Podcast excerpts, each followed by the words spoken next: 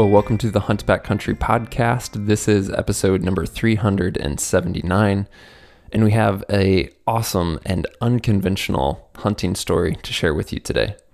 Our guest is a listener of the show, Jim. Jim did not start hunting big game until he was in his 60s. In this past fall, at the age of 63, he had a successful hunt that is a great story, an unconventional story.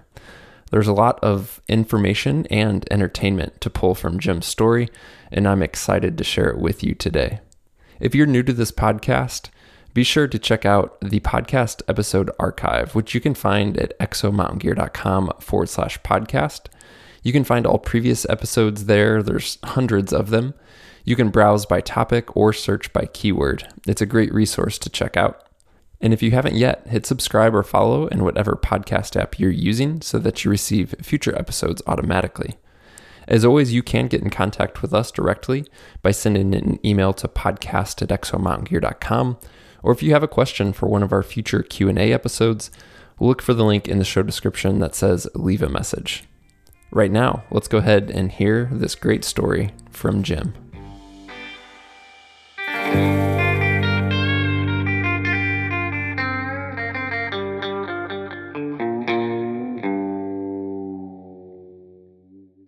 Well, Jim, welcome to the Hunt Backcountry podcast. I'm excited to chat with you, man. Man, thank you. It's good talking to you, Mark. I appreciate it, and it's uh, like I said, it's an honor to be here.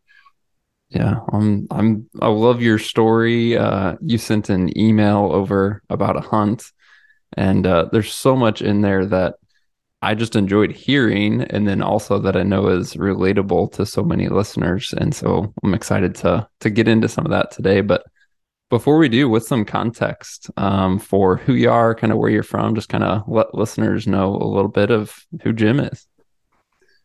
Uh, well, I, I live in uh, just outside of Nashville, Tennessee, um, and I've I've been hunting my whole life, I guess. Um, but I just, well, I actually used to be a hunting guide in Arkansas. I grew up hunting ducks and you know small games and deer over there, but uh, um, I kind of got into elk hunting by my by my nephew, and I'll probably get a little more into that. And I think he probably regrets it, but um, but yeah, I uh, I guess I just done a lot of hunting and just never really got into elk hunting until 2019. So we went on a semi guided rifle hunt that he uh, he talked me into because I think his father in law and brother in law were supposed to go, and it wound up being me and him. Um, it was a good trip, but it was, I learned real quick that even as a guide, I, I, I was not the kind of person that wanted to do a guided hunt. So we started looking at DIYs, and that kind of leads us into where we got into this hunt. So when you said that hunt was semi guided, was that kind of like a drop camp situation, or what did that look like? It, it was a uh, these guys had a camp uh, that you you you packed into, and uh, they had a cook there, and we had these little cabins that they they drug in on trailers. Uh, it was really unique, but it was um, and we hunted. They had he had a lease on State Park in Colorado, uh, and then there was all kinds of national forest land. Um, but we it was a second season rifle hunt, I think is what it was. And I, I bought a cow tag. Hmm. Um, and it was, um, it was beautiful. It was fun. It was a great experience, but it was kind of like the, the, disappointing part of it. And, and I, I will tell, I'll say this, I'll back up a little bit when, uh, he, we started planning this in 2018. So I, I think I got the University elk and I went through all that and I started trying to consume all the information I could on um, elk hunting, and, and, I joke because I think I'm the most educated, unsuccessful elk hunter. I feel like that sometimes too. Don't worry. but um, so, anyways, when I got there, it was kind of like, well, you need to go sit here for you know a couple hours, and if you don't see anything, move over here. And I get it; they don't want you moving around and boogering all the elk. So um, it wasn't it wasn't what I was expecting. It wasn't the kind of hunt I wanted, but uh, uh, so, um, but it got my appetite wet for elk hunting, and I've been addicted ever since. Yeah, that's awesome, man. It's cool that um, I mean, feel free to share your age or not, but I know you've been hunting for decades. And like at, in one point in the story, you mentioned like not being new to archery and that you had a Browning Cobra back in the 70s. So that'll give some guys context. But I just love the fact that even though you have been hunting for decades and whitetail and guided, you know, for ducks and all that stuff, that you still just at your age are like gung ho to pick up something new. I think that's such a such a cool thing. Yeah, I'm I'm a yeah I'm 63. I turned 63 on this elk hunt, and uh, um, yeah, I did. I started. Um, I, I, bought my first bow. Um, I think. I think I was like 10 or 12. Um, and I, um, one of my buddies' father was a big bow hunter, and he was selling his old bow, which was a Browning Cobra, and um, I, I, bought it from him with money from my paper route, I think. Um, but uh, yeah, I've I've I've been an archery hunter and I've never really known. You know, I was self-taught, and and I didn't shoot with sights till I got until I don't know. Uh, it was late '90s when I finally got a bow of sights on it.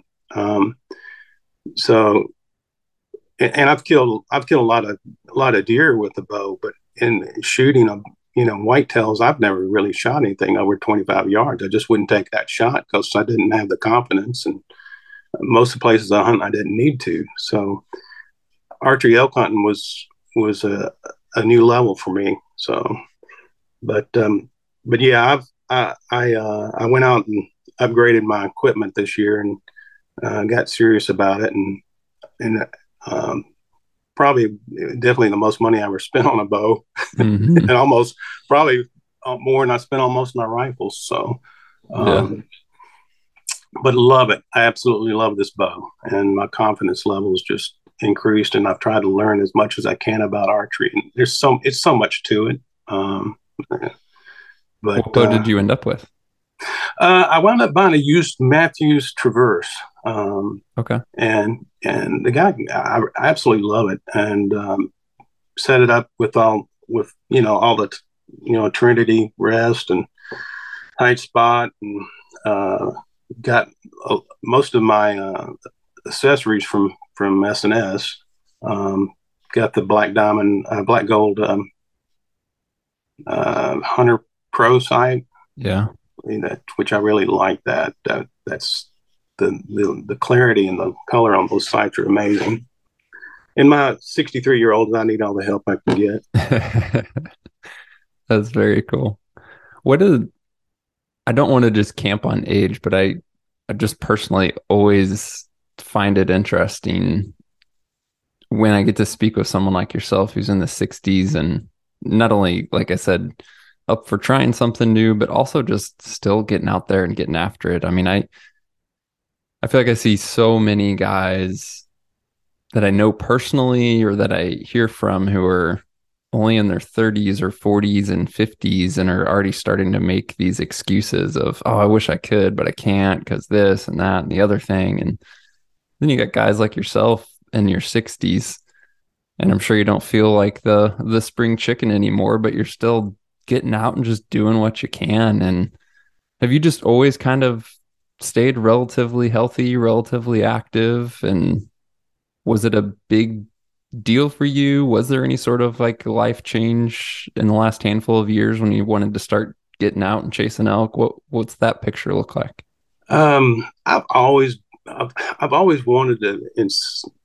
I guess a adventure seeker. You know, I've always looked for opportunities to go out and do things. Uh, I was a big solo backpacker when I was young. Um, I, this is a funny story. i it's a rabbit trail, but Steve will appreciate this one because he's such a boot guy. I was I was 13 years old. We were on a family vacation. Um, my mom, my dad traveled a lot, and he bought this RV, and we literally would. My mom would take us. Uh, I've got three sisters and a brother, and load us up in this RV and drive out to different places, and he'd fly out and meet us. But um, we um, we were at the Grand Canyon, and they had this store in there, and I I'd done a lot of hiking you know, in Arkansas and Missouri and Tennessee. And I had these old Browning Ted Williams. Well, they were Ted Williams boots, and I think Browning made them or something. But uh, uh, my mom bought me a brand new pair of hiking boots, and they were, you know, heavy leather, stiff boots.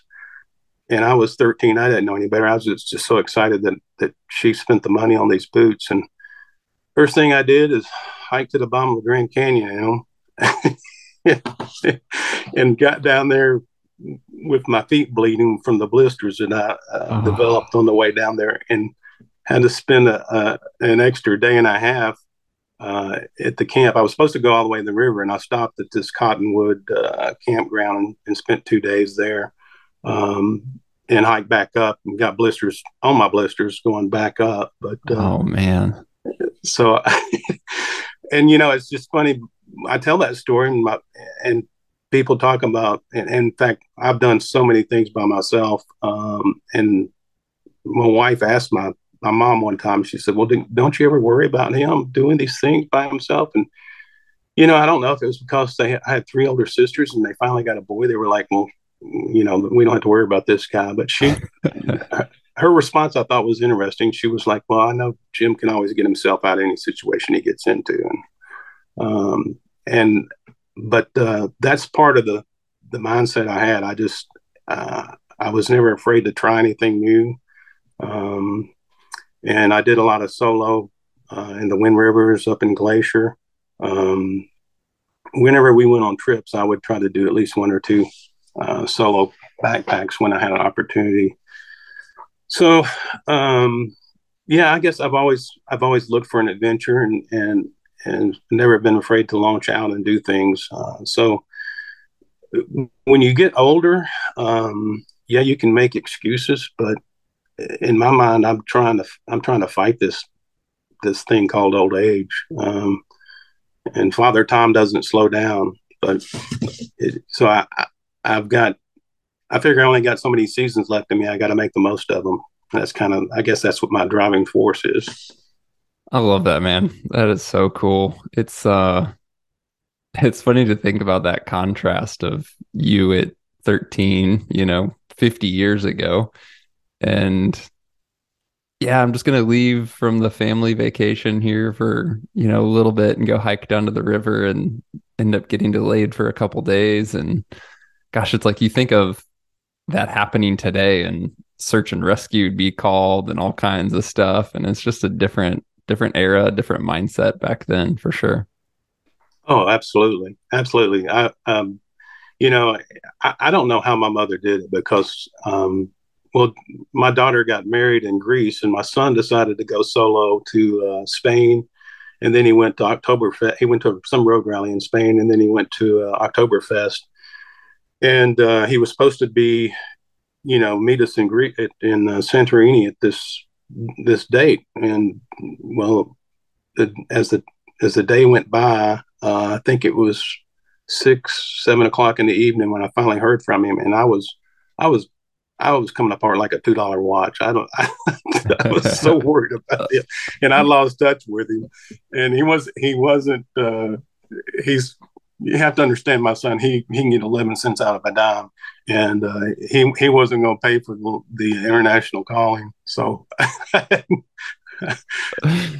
didn't have any way to get a hold of him. So I was coming to pieces. Uh, so I don't know how my my parents did it. Be honest with you, and and uh, uh, if they were around, I'd apologize to them now. But uh, yeah, man, I'm sure just that again, this is a total rabbit trail, but just thinking of the Grand Canyon and probably what that looked like 50 years ago versus now. Um, you know, I've I've been to the Grand Canyon numerous times, and I have hiked it from rim to rim but it's almost you know it, and this is true of a lot of national parks but they're so busy and in a way so commercial these days.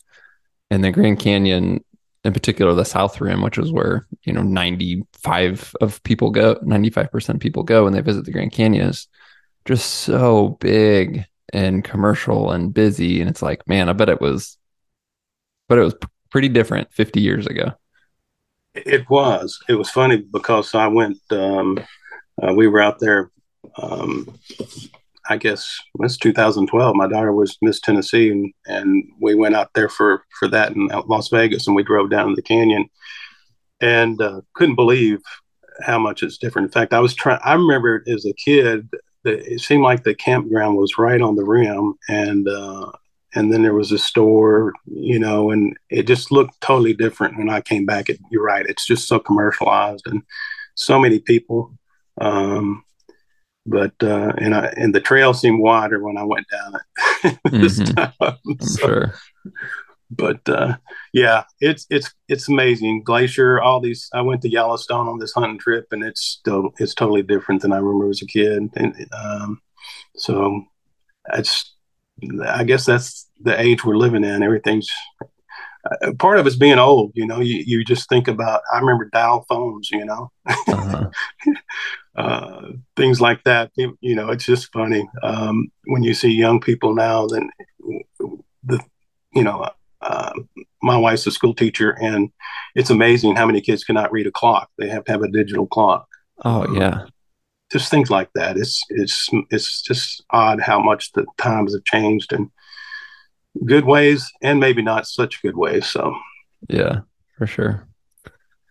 Well, to get to uh to get to this fall, you, you kind of said you had this previous hunting experience that guided set up, kind of determined that wasn't for you. Um, and it sounds like you got together with your nephew, if I recall correctly, and now you're you two are going on a do it yourself hunt and uh, kind of chose Montana. So I guess before we get to that story itself, like what what kind of led to that? What led to choosing Montana? Um, I think you guys did the elk deer combo, but just kind of talk about you know maybe putting this hunt together, selecting it, who your nephew is, and and all that for this year.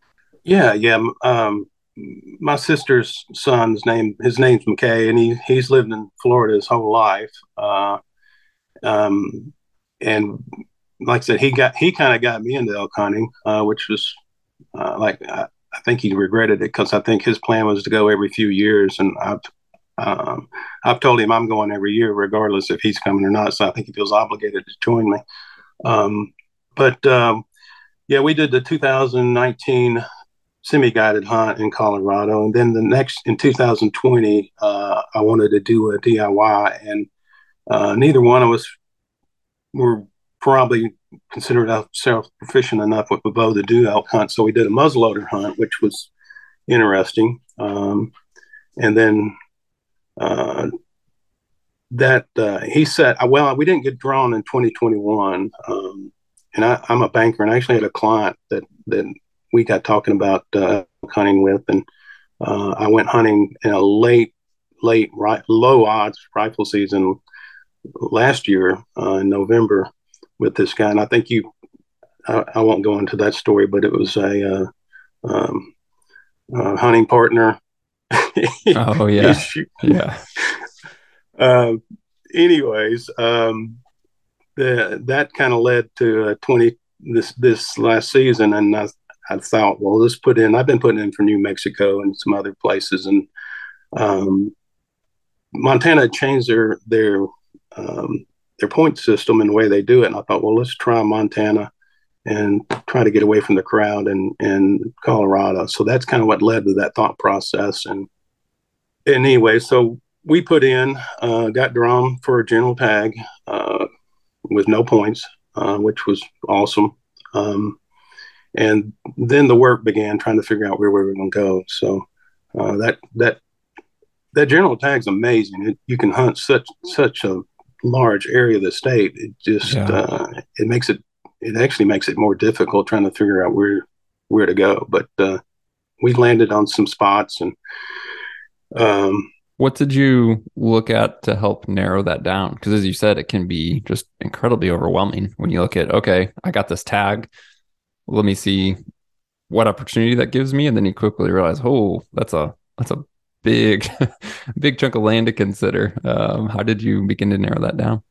Oh I, I, couldn't even i mean i wish i had the hours i spent on research and elk hunting. Um, you know i went into the elk population uh, the, the management study reports. Um, you know i've, I've hunting the fool uh, go hunt. I've looked at all the statistics. Um, um i've even you know, I took uh, Mark Livesay's course. I think when he first started it, I was, I, I, think my memory, I was probably one of the first hundred people to sign up for it, I believe. But uh, so I had I had a lot of research background and and uh, started diving into it. But basically, the the first thing I did is I talked to my nephew, and neither one of us were too fond about hunting in, in heavy grizzly country. So I drew a circle around Yellowstone and Glacier and kind of eliminated anything that was established um, grizzly habitat. I had, I had a mm-hmm. philosophy that that most of the most of the uh, attacks occur from sows with cubs, and um, surprisingly, um, they have a sm- fairly small range, and the and the the the the cubs, the female cubs, usually stay pretty close to the the mother's range. Of course, the males can go anywhere, mm-hmm. um, but so we just try to eliminate that first, and then I, I started looking for areas I thought would not be heavily hunted, uh, and um, all, only way I know to hunt, hunt elk is kind of in the timber and a lot of a lot of Montana is open country, and I think that's where a lot of the elk are. But uh, I eliminated a lot of that, so I was I was trying to hunt the mountains and the timber. So gotcha. it it narrowed it down. I had places picked out pretty much all over the state, but um, um, we uh, we headed out to one of them, and I can get into the story on that, or if you have any other questions. But that's kind of how we we narrowed down the the uh, selection. Yeah, no, that's that's good. I mean, using all the resources you can, um, and then also I love in there that you mentioned you specifically chose like, hey, I want to hunt some timbered areas. It's what I feel like I know or have some experience with, even though there is a lot of open country in Montana, because I don't. I bring that up to people sometimes when you know they're asking me questions on like oh man what should i do i have a general tag or i have all these options and part of my response to them is yes think of where the animal's going to be and like what habitat they prefer but when you are presented with with an area that animals use different types of habitats maybe different elevation bands different types of cover or maybe it's you know a statewide general tag like this one and it's like okay well i can there's going to be elk here and elk there and they're very different. People just tend to overlook hey what do i want to hunt? Like what type of terrain do i want to hunt? What type of elevation do i want to be at etc because sometimes you have that opportunity to say okay there's elk in these three types of places or these three elevation bands or if i go from this area of the state to that area of the state they look much different. Um, what do you prefer? What do you want to hunt? Not just where are some animals going to be. So i'm glad you mentioned that.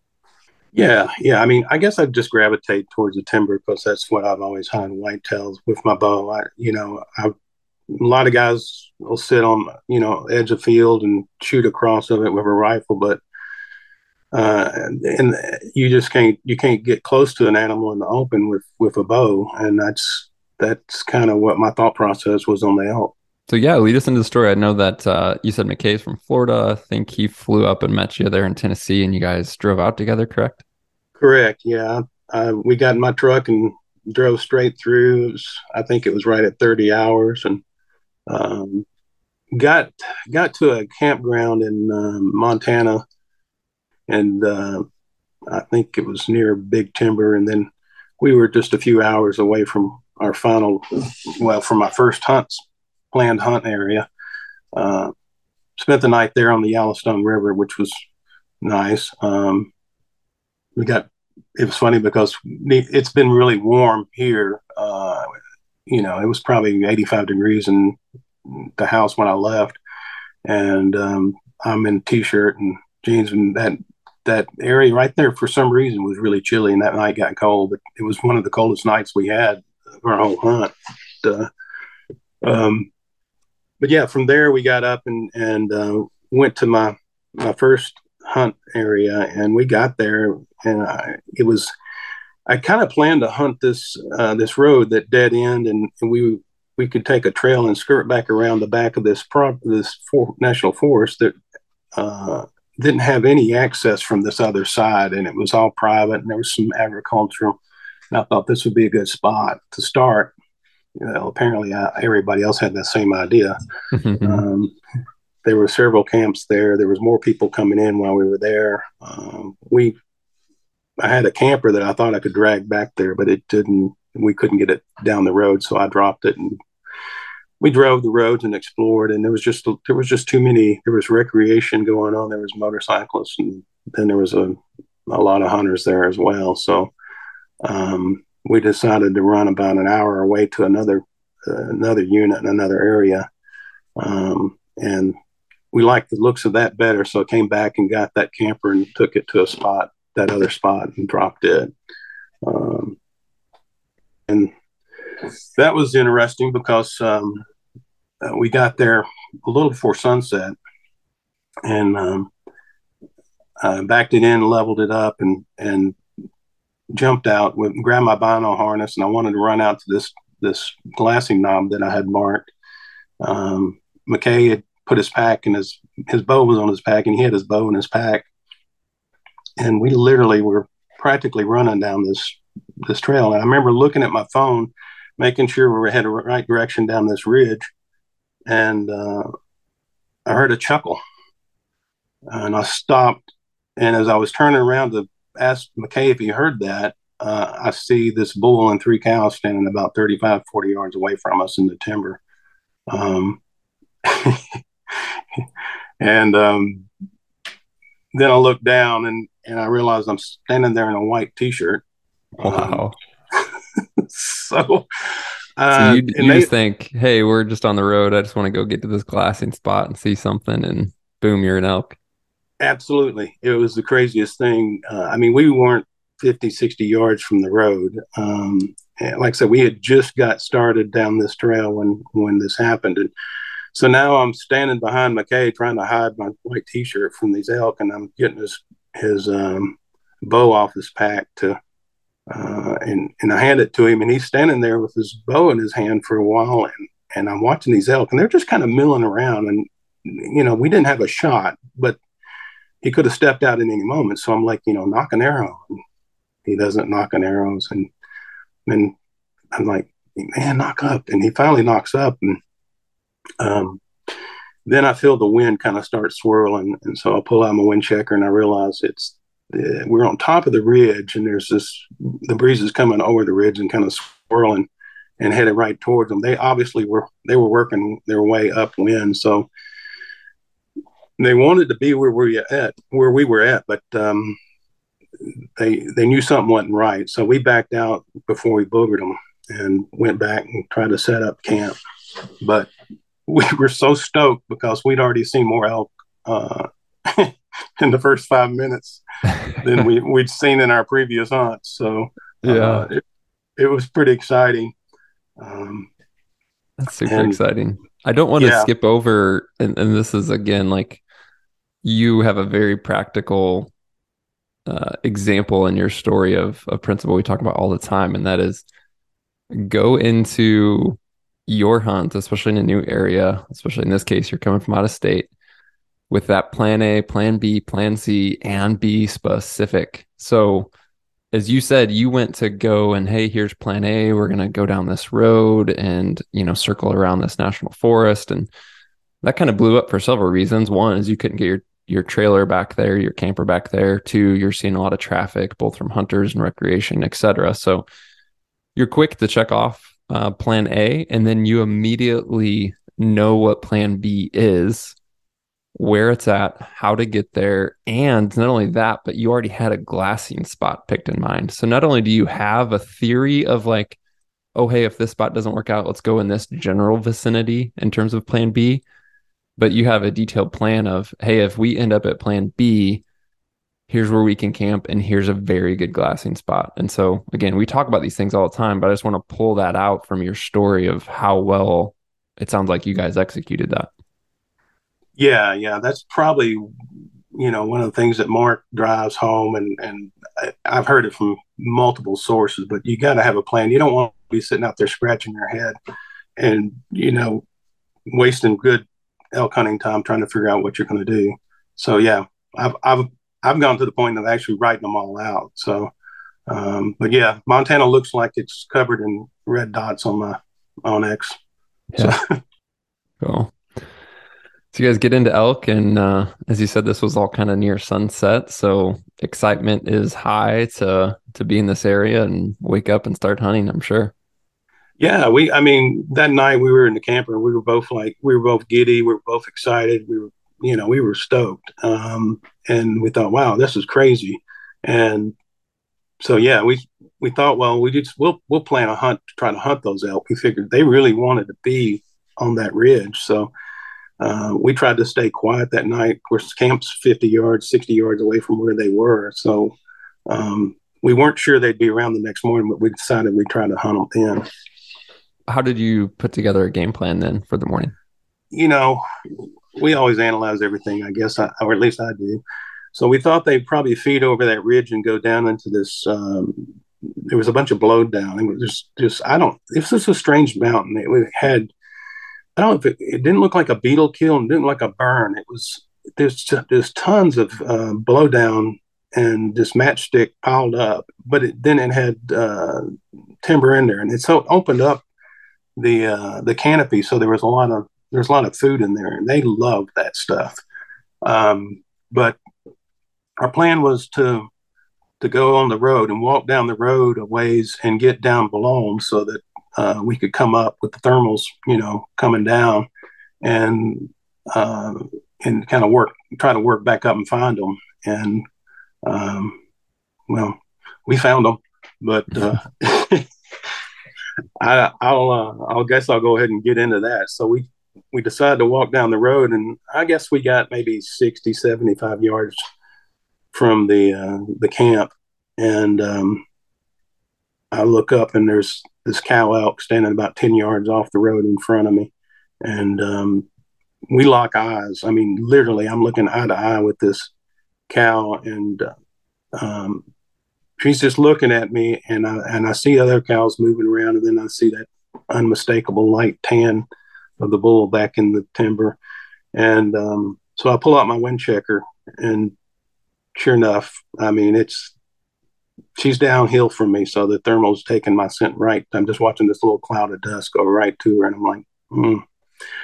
And it was like a countdown, three, two, one, and then it just blew up. She she took off and the woods exploded from all them. And it seemed like uh, seemed like we could hear them running for a mile, and uh, we knew we knew that was those were those elk were gone. So uh, we were so excited from seeing an elk and finding elk. Now we're we're like a couple of whipped puppies walking back to camp.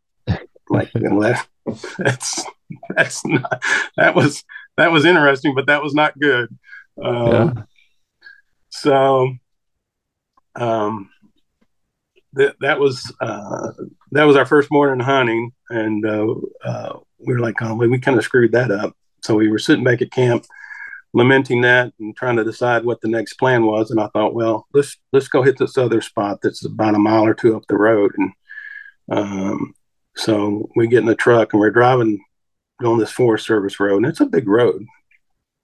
Um, and we probably were a little over a half a mile from the from camp, and off to the right, there's this six by six standing 20, 25 yards off the road in the timber, and it's fairly open timber in this area. And um, and he's looking right at us, and I and I laugh because I know my mouth was open, and I think McKay saw him at the same time, and and we're driving by, and our heads turning with our mouths open, and this bull's watching us drive by. Um, so wow. I just kept driving. I got driving and uh, went up the road a ways, and they're like, God, what do we do? So, you know, we stop and turn around, and we're like, okay, the wind's coming from this direction. The thermals will be coming down. We, he was moving this way, so we devised a plan. We drive back past where he was, about another half mile or so, and then we park the truck and get up in the woods and start working towards him. And uh, um, and it's probably about nine o'clock now. Um, so we start getting close, and I think, okay, I think we're close enough, and and so I I let out a cow call. And he bugles, and I mean immediately bugles back at me, and um, I don't hear so good. I've got I've got hearing aids, and and since I put those in, I can't judge distance for nothing. Uh, so I was like, you know, I asked McKay, I was like, so how far do you think he is? And I said, I think it's about 200 yards up that way. And so I said, well, why don't you move up about 50 yards and I'll stay back and call? And that was kind of our plan. And he was going to be the shooter. I had planned to come back in rifle season. So um, he, the plan was to get him tagged out and then I would try to tag out. And uh, so he, he moved up and we got set up I, I, I let out another uh, cow call he bugled right back. And this time he sounded closer, but he was still pretty far out. And I'm standing there and I noticed this line of little Christmas trees between us and him. And I thought, we need to get them get to the Christmas trees and get on the other side of that. So, you know, because it was it was fairly open we were at. And uh, anyway, so I moved up to McKay and he's I'm down below him um, because the bull's uphill from us, and I'm trying to keep, you know, trying to pick the line that he'll come down. Um, so I start signaling McKay to move forward, and uh, he goes. He he starts to move forward, and as soon as he starts to walk, I look up, and that bull is standing on this side of the Christmas trees, displaying to me because he knows there's a cow down there, and I'm just like, mm-hmm. oh my god, and. Um, and I'm normally cool as a cucumber, but I kind of lost my stuff that time. uh, so I start calling uh, with my, I start cow calling to, my, to McKay to get his attention. Well, he's he thinks I'm just calling, and he's continuing to walk. So I'm I'm calling more and more. And pretty soon I'm making a sound that probably sounds like a cat fight. Um, this cow call. He finally turns and looks at me, and and I'm like, you know, we worked on these hand signals, and I'm like, there's a bull out there, and I turned back to show him where the bull was, and the bull had just just I see his butt disappearing back into the Christmas trees, and uh, anyways, then we start doing hand signals, and he's he's actually seeing cows, and he doesn't, and I'm trying to tell him I'm seeing a bull, and uh-huh. um, so these hand signals are going back and forth, and uh, that was probably pretty comical. We probably looked like those guys on the sideline of a football field fake Yeah. But uh, anyways, um, kind of cut to the chase on that. We uh, we we I moved up to him. He's he was watching the cows, and we they started just feeding up the the hill, and, and so we were shadowing them for a while and following them, and we, we were trying to and we could see them but we were like, we we've got to get ahead of them. So we backed out, made a big circle, and came up around above them. Once we figured kind of the line that they were moving, we thought we knew which way they were going, and um, started working down on them that way. Um, and there was this there was this little micro meadow in the middle of this timber. I thought, well, they're probably going to move into that, and uh, and so we kind of split up. We were probably 75 or 100 yards apart. This meadow was probably 50 yards wide. And we started working down each side of that, looking, trying to get eyes on them again. And uh, um, McKay wound up seeing them. They were on the other side of the meadow on his side. And he said he saw, saw them and he, he said they had to see him. Um, again, the wind was still good, so we didn't think they smelled us. But he said they were just, he saw them walking away from him. And uh, so we we backed out and um, tried to circle back around, and and we wound up looking for them. And most of that afternoon, we couldn't find them. We found all kind of bedding spots and stuff, but uh, um, that was that was day one. We've already had several encounters and. How close were you to that bull? Like when when he was present, but McKay was further up and all that encounter. Uh, what was that like from from your perspective? Uh, that was pretty embarrassing, actually. It's, uh, um, I, uh, you know, I, I never even, it never even crossed my mind uh, to range him or to even think about shooting him. I was too busy trying to think about McKay. And my initial thought was he was probably about 75 yards, which is a little outside my range.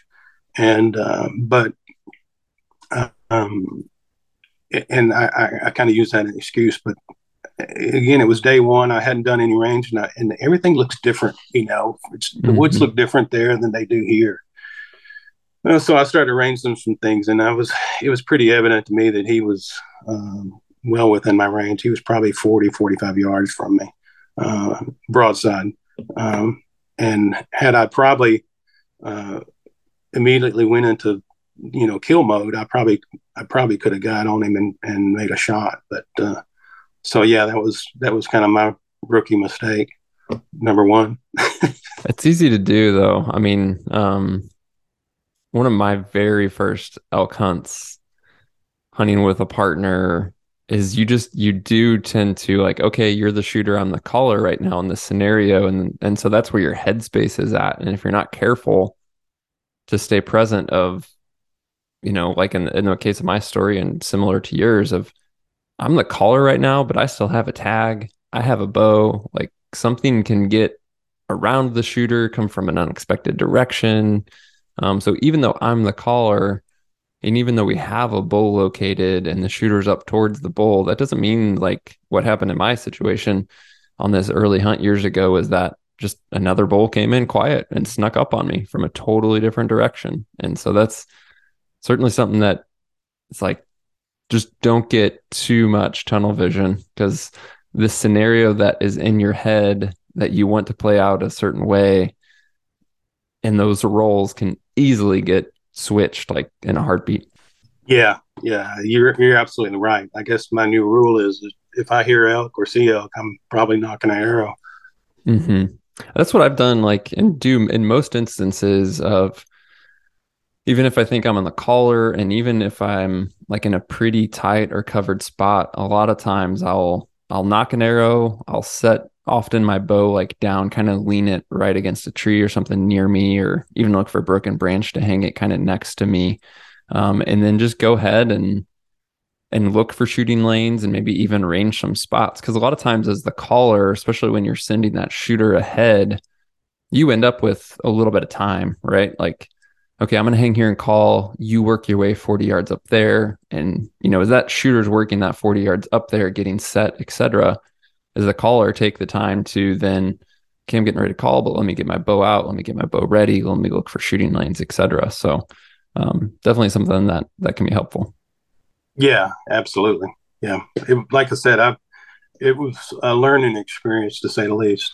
Yeah cool. Well it's awesome you guys are having such action so quick and uh you know just have to laugh at how close to the road much of this is coming to Oh, I know. It was it. The ironic thing of it was that when I I called the biologist and I called some game wardens and but I was talking to the biologist and I'll never forget he he I was talking to him about food and and different feed that they might be on and he's like you need to forget about food they're going to find food wherever they're at he said but you need to get away from the roads and get away from people and uh, and so far we're I don't know that we even got a half a mile from the road at this point and we've seen you know, with several encounters already. And it's like the elk were right.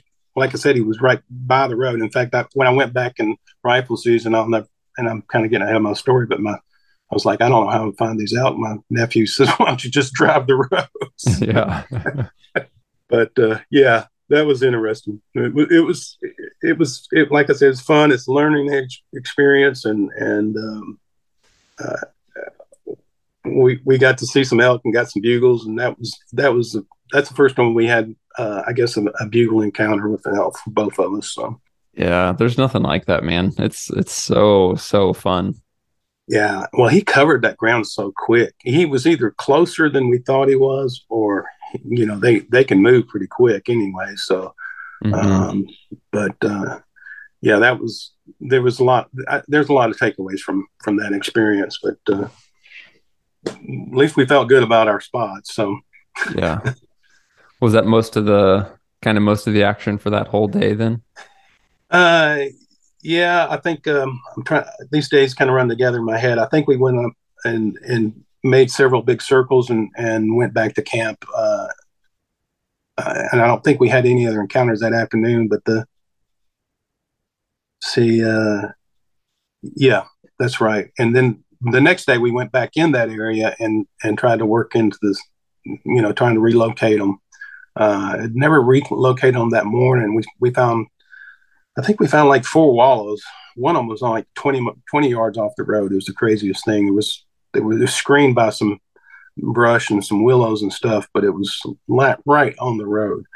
Uh, and um, we we found a bunch of bedding areas and we walked around and then uh, we came back to camp and that afternoon we decided to to go back down the ridge that was behind the camp the first night where we where we ran into that the uh, the bull and the cows mm-hmm. um, and it was that's where all the blowdown was it was quite interesting um, but somebody had cut a trail pretty good ways back on the ridge top and so we we were just kind of still hunting and moving back in there. And it was getting later in the day.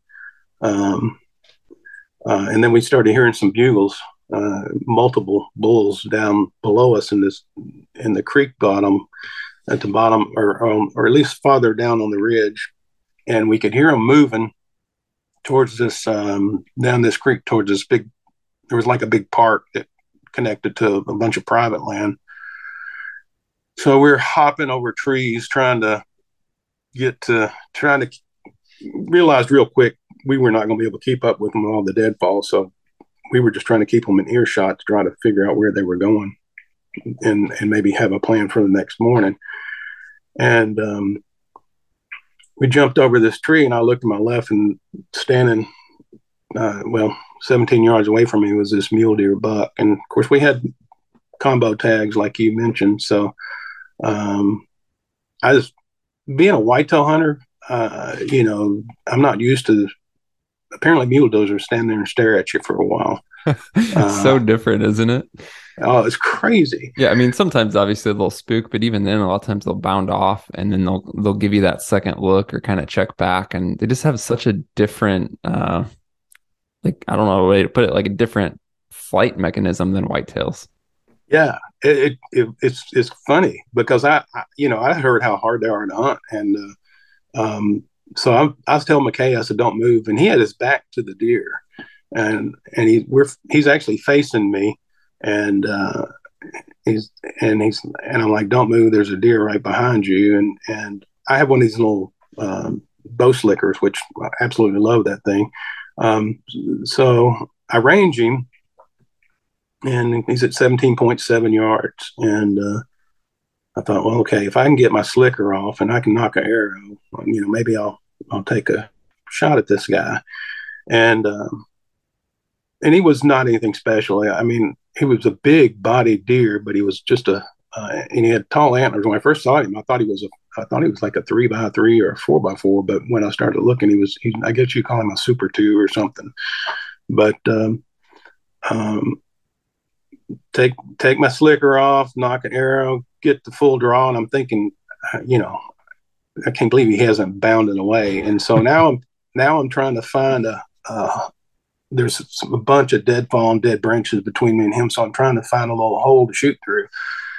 And I, find this little hole to shoot through, and and um, his shoulders exposed, and um, now this this is a new bow. This is the first animal I've killed with it, and so I, I released this arrow, and and I did a lot of work on my setup for elk, and um, that thing made the loudest pop when it hit him, and uh, uh, and I was just and he ran about ten yards and fell over dead, and um, McKay turned around to see him run off, and I got complete pass through, so he didn't see, you know, he didn't see an arrow sticking out of him, and he heard that pop, and it, uh, I think he thought I hit a tree or something, and missed him. And I said, "No, I got him." He, and um, but um, anyways, it was so now we got meat on the ground, and um, while we're standing there, I'm like, let's just let him. I'm just, we're just first off, we're trying to take it all in. It just happened, um, and I just tagged out on deer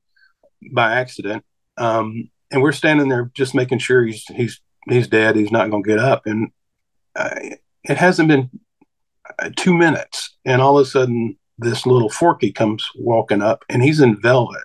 And apparently, they were buddies. I don't know. He and he went to right where that deer would have been standing, and then he hopped over to a couple of trees and and walked over to where the deer was laying, and um, and then he came back, and I swear I swear he had an expression on his face that looked like like oh hell, you know, something's wrong with Frank. oh, that's funny. Oh, it was it was hilarious. We just cracked up laughing, and then he kind of walked off, and um, uh, and then while we are while I'm skinning this deer out, this three by three, I, he was a three by three or four by. He was a nice buck. He was smaller buck and smaller, uh, but smaller frame antlers, but he had more points. And he comes walking 20 yards away from us, walks right back to where that deer had been standing. I mean, it was just a little patch of Quakies um, that was in the middle of all these pines. So it was, I guess, it had enough grass or something. They really liked that spot. Yeah, um, found that special pocket. Yeah. So we wound up. I just wound up boning that deer out, and oh, I, the best part about it was we stepped over the biggest pile of bear scat. I mean, it was practically steaming. It was so fresh, and and uh, you know, it, and we got a little time before dark. But I'm like, I'm not dilly dallying with this thing. I'm gonna get this thing boned and packed out.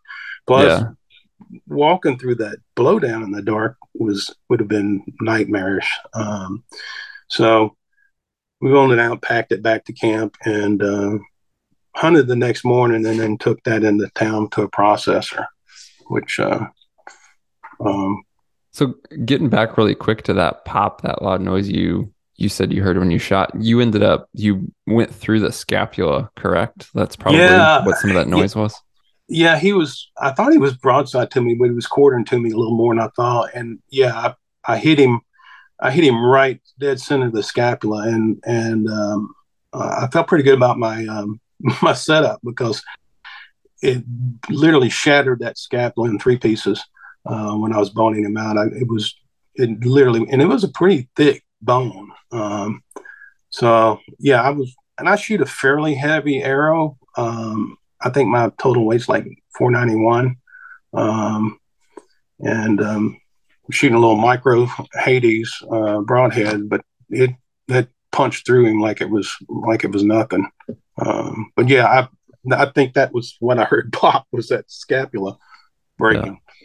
Yeah. Nice. Um, yeah, good performance, man. Yeah, it was. It, it really was. And I, I don't shoot that. Um, I tore up my shoulders. I tore up my shoulders uh, two years ago. I had both shoulders torn, um, uh, rotator cuffs.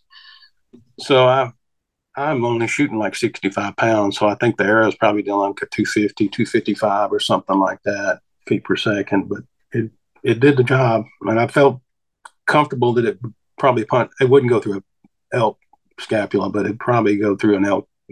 I should be able to get a pass through on an elk with it, anyways. Yeah, avoid the big shoulder and get it through the ribs and that. Yeah, yeah. So, um, but yeah, so basically, uh, two days hunting. I've tagged out on. We've had several encounters. I've tagged out on um, uh, deer and uh, feeling pretty. I mean, you know, you you want to kill a bull, but uh, I was feeling like the trip so far was a success. We were pretty thrilled with with what was going on. I'd say so, man. That's a heck of a lot of action. yeah, yeah, it was fun, uh, to say the least. Um, awesome but uh, I guess the uh, oh, this is a funny story. So now we're driving. Uh, McKay calls his wife, and and um, I, I, think this is just funny because she's never been to Montana, and if you've never been to Montana, you, you wouldn't understand this. But she says, "Oh, well, if you went to town, did you get something nice to eat?" And he goes, "No, we got a, a sandwich from the gas station." And she's like, "What?" She says, "Well, you don't understand. We just drove a 168 miles, we didn't pass a single fast food restaurant. yeah, totally blew her mind. But yeah. uh, it was it was pretty. It was amusing at at the moment. But yeah, Montana's a different world for people that never been there. So get to town, get some food, get this meat dropped off. Uh, it sounds like you had some uh, some interesting events happen after this. Oh, oh yeah. Um, your bow.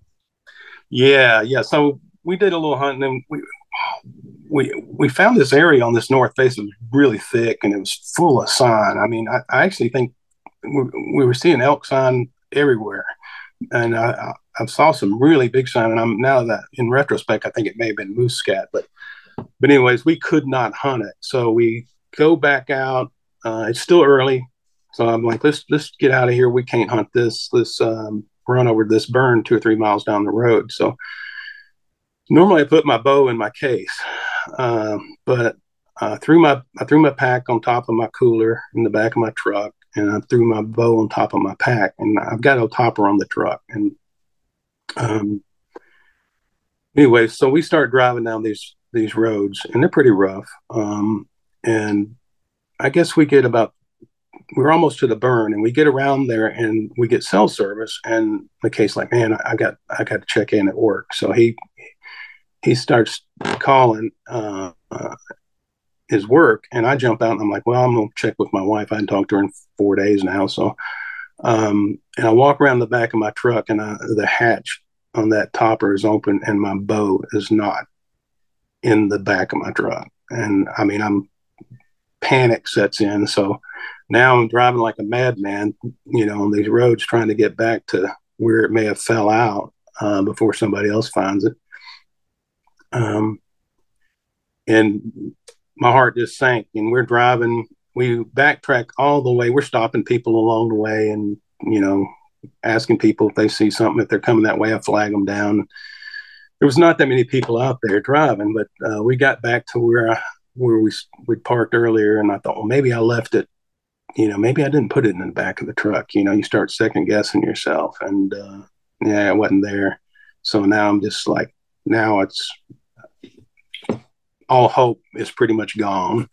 Um, but I'd stop and talk to this one gal, this, this one couple, and the, the gal said, Well, there was a Forestry Service truck went by here, and uh, we never passed it. So I thought, Well, maybe the Forestry Ranger picked it up. Um, so we started driving back trying to find the Forest Service uh, truck. And, um, you know, I'm thinking, well, my hunt's over at this point. I'm, I really think this is a long shot. Um, and we thought, well, let's stop at this camp and just ask them if they've seen the forest ranger or anything. So I stopped at this camp and there was a guy there and he's like, he asked me how I was doing. I'm like, you know, I've had better days. And I went into the explanation and lost my bow. He started asking me a bunch of questions about my bow. And I'm describing it to him, and he goes, I think I found your boat. and about the time he said that, his daughter got out of the truck with my bow. And uh, it's funny because uh, I'm about 6'2, 220 pounds. And this guy was, I don't know how tall he was, but he was a lot smaller than me. And I gave him a hug. And I think I literally picked him up. Uh, and it, it must have looked pretty funny because everybody started laughing. But yeah, that was uh, that was a, a, a, miracle that I got my my bow back. Uh, not only you know, you think about all the money, time, work you invest in a trip, and then something like that happens, and I'm thinking that's not the way I want this trip to end. Yeah, you know? and uh, you know, not to mention the money you got tied up in the bow. So, mm-hmm. but uh, but yeah, it was, it, and I, I got it back to camp and shot it and it was dead on. So I'm like, yeah, this is this is too good. So um, yeah. Thanks for reminding me of that one. Not trying to tell an embarrassing story, but I had to laugh when I had read that from you. Oh yeah. Oh yeah. I mean, that was I was sick to my stomach over that. And yeah. and I was when he when he told me that and she got out with the bow, I, I just was you know, I was overcome with joy. I literally, uh, I probably would have kissed him if I if I could have got away with it. But uh, oh, too good, man. It was fun. It was, it was fun. So yeah, at this point in time, how much time did you guys have left? Like I know, you know, you you like you said, you had plans of oh, I can come back for rifle season and we can chat a bit about that. But in terms of in terms of archery here and the time that you and McKay have, what's what's left for you guys? Uh this well this that was the day before my birthday, uh, which was the 18th, and our flights were back on the 20th. So we had a couple of days left. And uh so we we were it was kind of getting down to crunch time. Um but we were we were fairly optimistic because we've had so many encounters. Um, so I think this was like I think we we had seven full days to hunt, and then we hunted the morning on the eighth day, and then we then we flew back out. We went back to town and spent the night and flew out on the ninth day. Um, but uh, so yeah. It, so talk through that. You you mentioned flying out, but guys are going to hear that and go, "Wait, I thought they drove out here." Yeah. So um, um, I did the math. It cost me like eight hundred dollars in fuel to drive up there, and uh, I mean that was that's what I totaled up uh, with us driving around. But uh, so six hundred dollars to drive up there, and I did. I checked on some airlines, and I could fly up there. Well, I used points on one on one way, uh, so I flew home on points. But then I got a flight from Nashville to South uh, to Bozeman for like 136 bucks, and I'm like, I I cannot for that kind of money. I'll just I'll leave my truck up there and camper up there, and I'll drive. I'll fly back up there and drive back. So that's what I did. I made arrangements to with a friend of a friend to, leave. Uh, actually, I I had talked to uh, um, Justin Clement. Oh, okay, buddies. yeah, yeah. Uh, and and he had agreed to it um, to, to let me park it at his place. Um, but uh, the the other place was closer in Bozeman, and I didn't like I said, it's friend of friend. I don't really know Justin. We've we traded some uh, text messages through Instagram and stuff. We've got a few things in common, so we we exchanged some some conversations. But uh, um, but yeah, I wound up leaving it there and and flew back, and um, we'll get I'll, I'll get more into that in the rifle story, I guess. But um, well, we did have one one more um, one more good day. We it was my birthday, uh, um, and we got up that morning. McKay had heard bugling, and there were several nights we'd heard bugling across the road from from our camp. And so he said, "Well, let's." I thought, "Well, let's just go across the road." And it was a bunch of small uh, pine trees, and it was pretty thick. So I, I wasn't sure how easy it'd be to hunt. Well, we walked through that, and there there really wasn't any sign in there, but um, there was a meadow, and we crossed this meadow, and there was this uh, maintained this uh, Forestry Service trail that ran through the meadow, and so we jumped on that trail and we started working our way back. And it's uh, it's it's still early. It's you know the sun's up, but um, it might be seven o'clock. Um, and as we start walking up this trail, we hear bugling coming from over the ridge. And uh, as we get closer, we realize that it's multiple bulls, and we're like, man. So we get up on the ridge, um, and the, we hear bugling going up this drainage, and we thought, well, let's go after that bull. And then we start we start up the trail, and then we hit this clearing that we were going to have to cross, and it was the sun was it was I guess it was a south or east facing slope, and the sun was right on us, and we're like, I, and we, we we're going to get made if we walk out in this clearing, and uh, but there was it was like a clear cut. Somebody cut a bunch of trees down, but they left the timber there. I don't know what happened. I don't know if the Forestry Service did a fire break or, or what, but uh, um, so while we were trying to figure out how to get across this clearing, uh, we started hearing bugling down below us, and uh, we're like, well, that's a different bull, and, and uh, he he started bugling repeatedly, and he was chuckling and bugling. So we're we're trying to put eyes on him, and uh, we finally we finally see. Him. And this guy, apparently, this herd bull had taken his cows, or or just whipped him up, and and was was leaving with the cows. And this guy was so upset. He literally was going in a circle about ten yards wide, raking, bugling, raking and bugling, raking and bugling. He was just, and he was chuckling. He was pissed off. And uh, I thought, well, this guy's this guy's ripe for the picking, you know.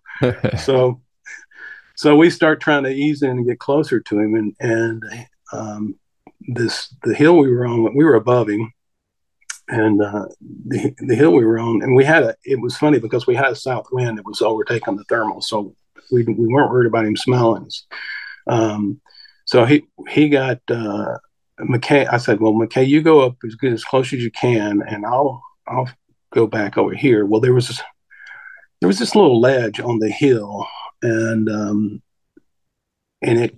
I thought, well, I can drop back on this ledge, and I'll be out of sight, and I can call him. There was a big the big deadfall I could hide behind too, so he wouldn't see that. And and uh, this was kind of my mistake number two. Uh, um, I, I wait, and I, I, thought McKay was ready. I thought he was he was nocking the arrow when when I actually called, but uh, um, and this bull immediately stopped breaking, ran, and it was a perfect spot for him to come straight up, and McKay would have been in perfect position for him. He ran to that edge of that hill and looked straight up the hill at us, and uh, um, now I've got my head down, so he can't see me. So I, um, but uh, and he looks and he stares for I don't know 15 seconds. Immediately turns around and starts trotting off, bugling as he goes away, and and um, we're like, God, did he see us? What was the deal? And and you know, after analyzing it, I realized what he looked at that hillside and and what I was basically in a little indention in the hill, and he was like, "There should have been an elk there," and he didn't see it, and he didn't like it, and, and left. Uh, so, in hindsight, I probably should have gone further up in the hill and dropped over the back side of the ridge and called, or called from you know the top or somewhere somewhere else. But um, that was amazing because he just and he was a nice bull. He was another six by six, and he's and he he knew something was up and he got out of Dodge. So, uh, so now we're, we're like, dang, we screwed that up. but we thought, well, let's ease up the drainage. There's that herd bull with the cows. So we start, we now we can get across the clearing because he's moved up the drainage.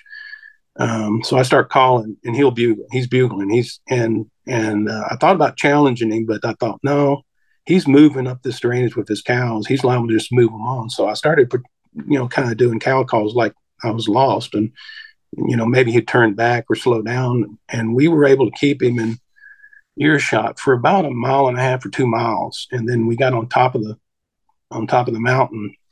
And they when he got over the backside, he quit bugling.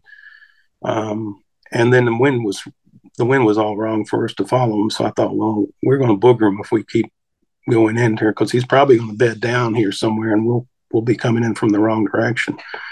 So we backtracked to, and thought, well, let's just go see if we can find this bull. And we went on a we went on a long, crazy hike, about nine nine or ten miles. We crossed over some big rock screes. It was dangerous and deadfalls, and finally made it back to the uh, the road. And we were about three miles down the road from our camp, and it's probably getting close to noon now. Um, and uh, this is kind of funny, but uh, we uh, we climbed up on the road and we're just catching our breath from climbing this steep embankment and sitting on the guardrail. And this guy comes by in a truck and gives us a ride back to our our camp. Um, really nice guy. He was um, quite informative, to say the least. Um, a good guy to run into. yeah, yeah, and he drops us off at camp, and he's, man, you guys picked a good spot. And, he's, and he proceeded to tell me all the bulls he's killed out on that ridge, and uh, how many tree stands he's got, and all the wallows, and uh, yeah, it was uh, it, it, it was it was fun. He he was a good guy. He he should never work for the CIA, but uh, he, he was. Uh, he was a good guy to into. And apparently, yeah. every every place he told me to go was everybody else knew because when we tried to go to those spots, they were there was somebody always there. Right. But, uh, He's told uh, the tale or two before. Yeah. Yeah. Exactly. Exactly. Yeah. It was pretty common knowledge, apparently, what he was sharing with me. So there was no secrets told.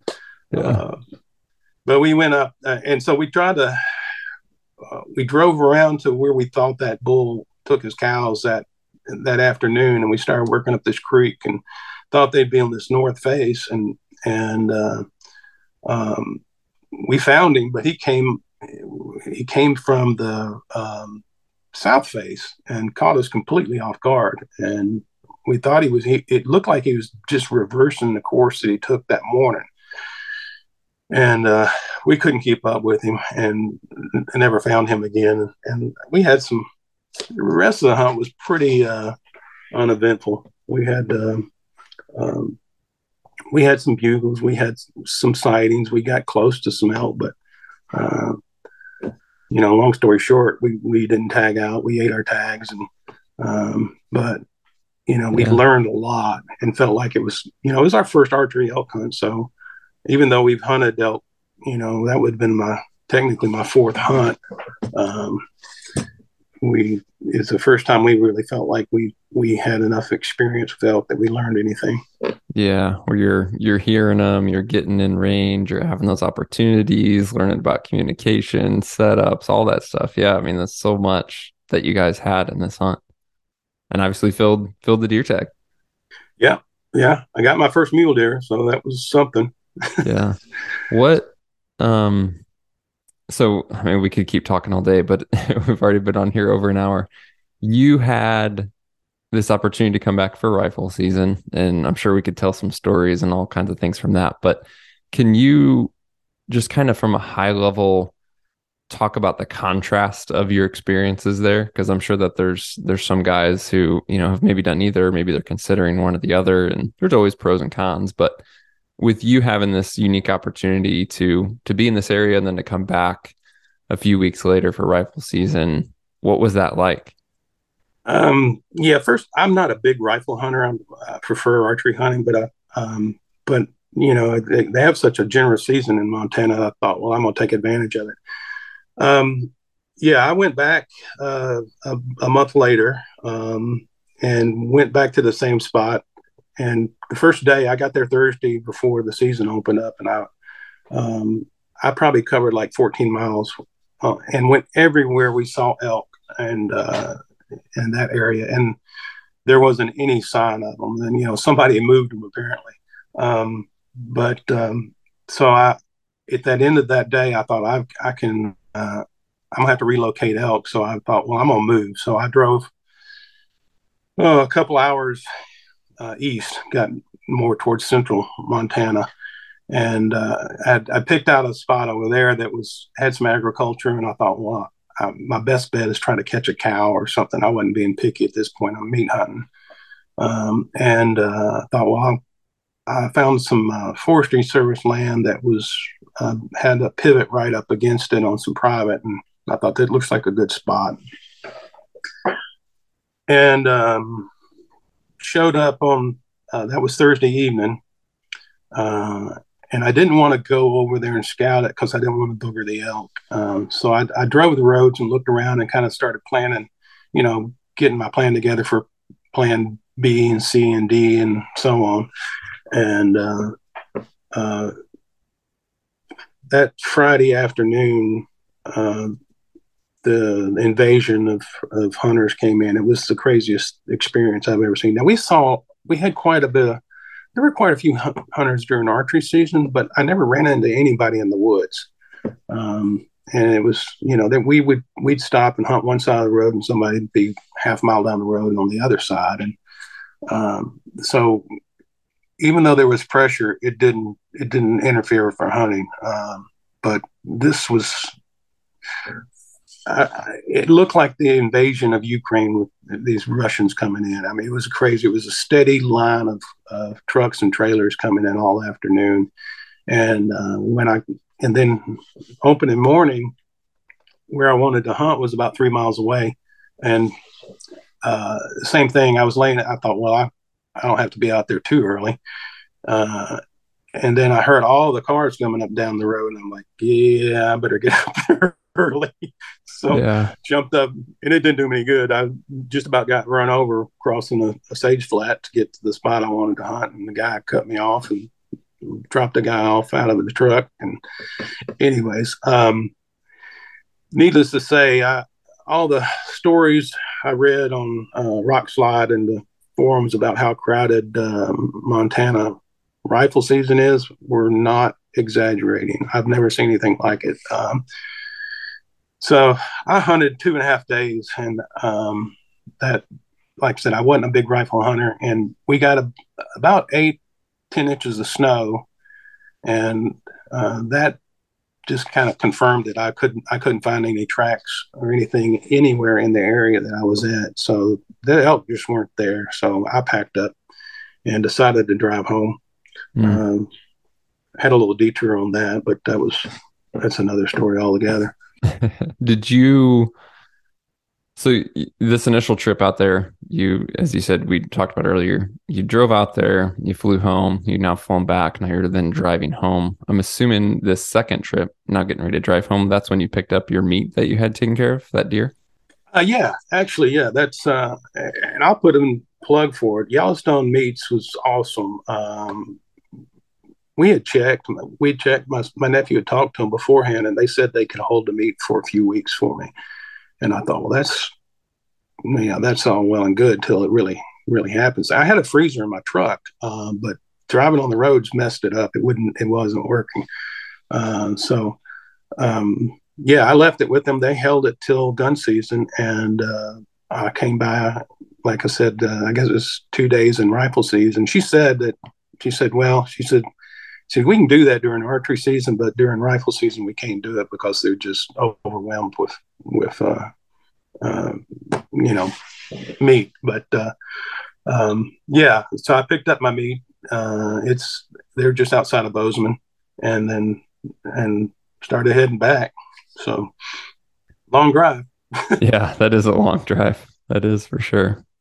Well, Jim, I, I so appreciate the time. Um, you know, not only sharing the the hunting story, which has some lessons you learned and, and lessons we can all learn from. But honestly, it's, I know it's not just me that finds inspiration from guys like yourself. I know listeners do too. Of, you know, it's kind of never too late to start. Um, you can be in your 60s, you can be in your 30s, you can make excuses, or you can just choose to to do what you can do and get out and go after it and continue to kind of always learn. And I just love telling those stories. So thanks for sharing that with us. Well, you uh, once again, I, I, think it's it's my pleasure. It's an honor to be here, and and man, that's awesome if I can inspire anybody. Because, but yeah, if you just go out there and do it, there's there's no reason. I mean, you can come up with reasons, but the bottom line is is um, you only got so many days on or so many trips around the sun, as they say. Uh, and try to make the most of them. That's kind of my philosophy. And like I said, I love you guys. I love what you do. Love the company, and and uh, thanks again for for having me on. Well, that is a wrap, guys. I hope you enjoyed that conversation as much as I did. I feel like I say that a lot, but man, I truly mean it. It was such a fun opportunity to speak with Jim and to share that with you today. If you guys are hearing this the week that it comes out, be sure to stay tuned. We're launching a huge giveaway next week thousands and thousands of dollars in prizes. So there's more to come on that. Um, once again, hit subscribe or follow in your podcast app so that you receive that future episode automatically. And we always do appreciate your support. If there's anything we can help you with, or if you have a question for the show, send an email to podcast at exomountaingear.com. We'll talk to you soon.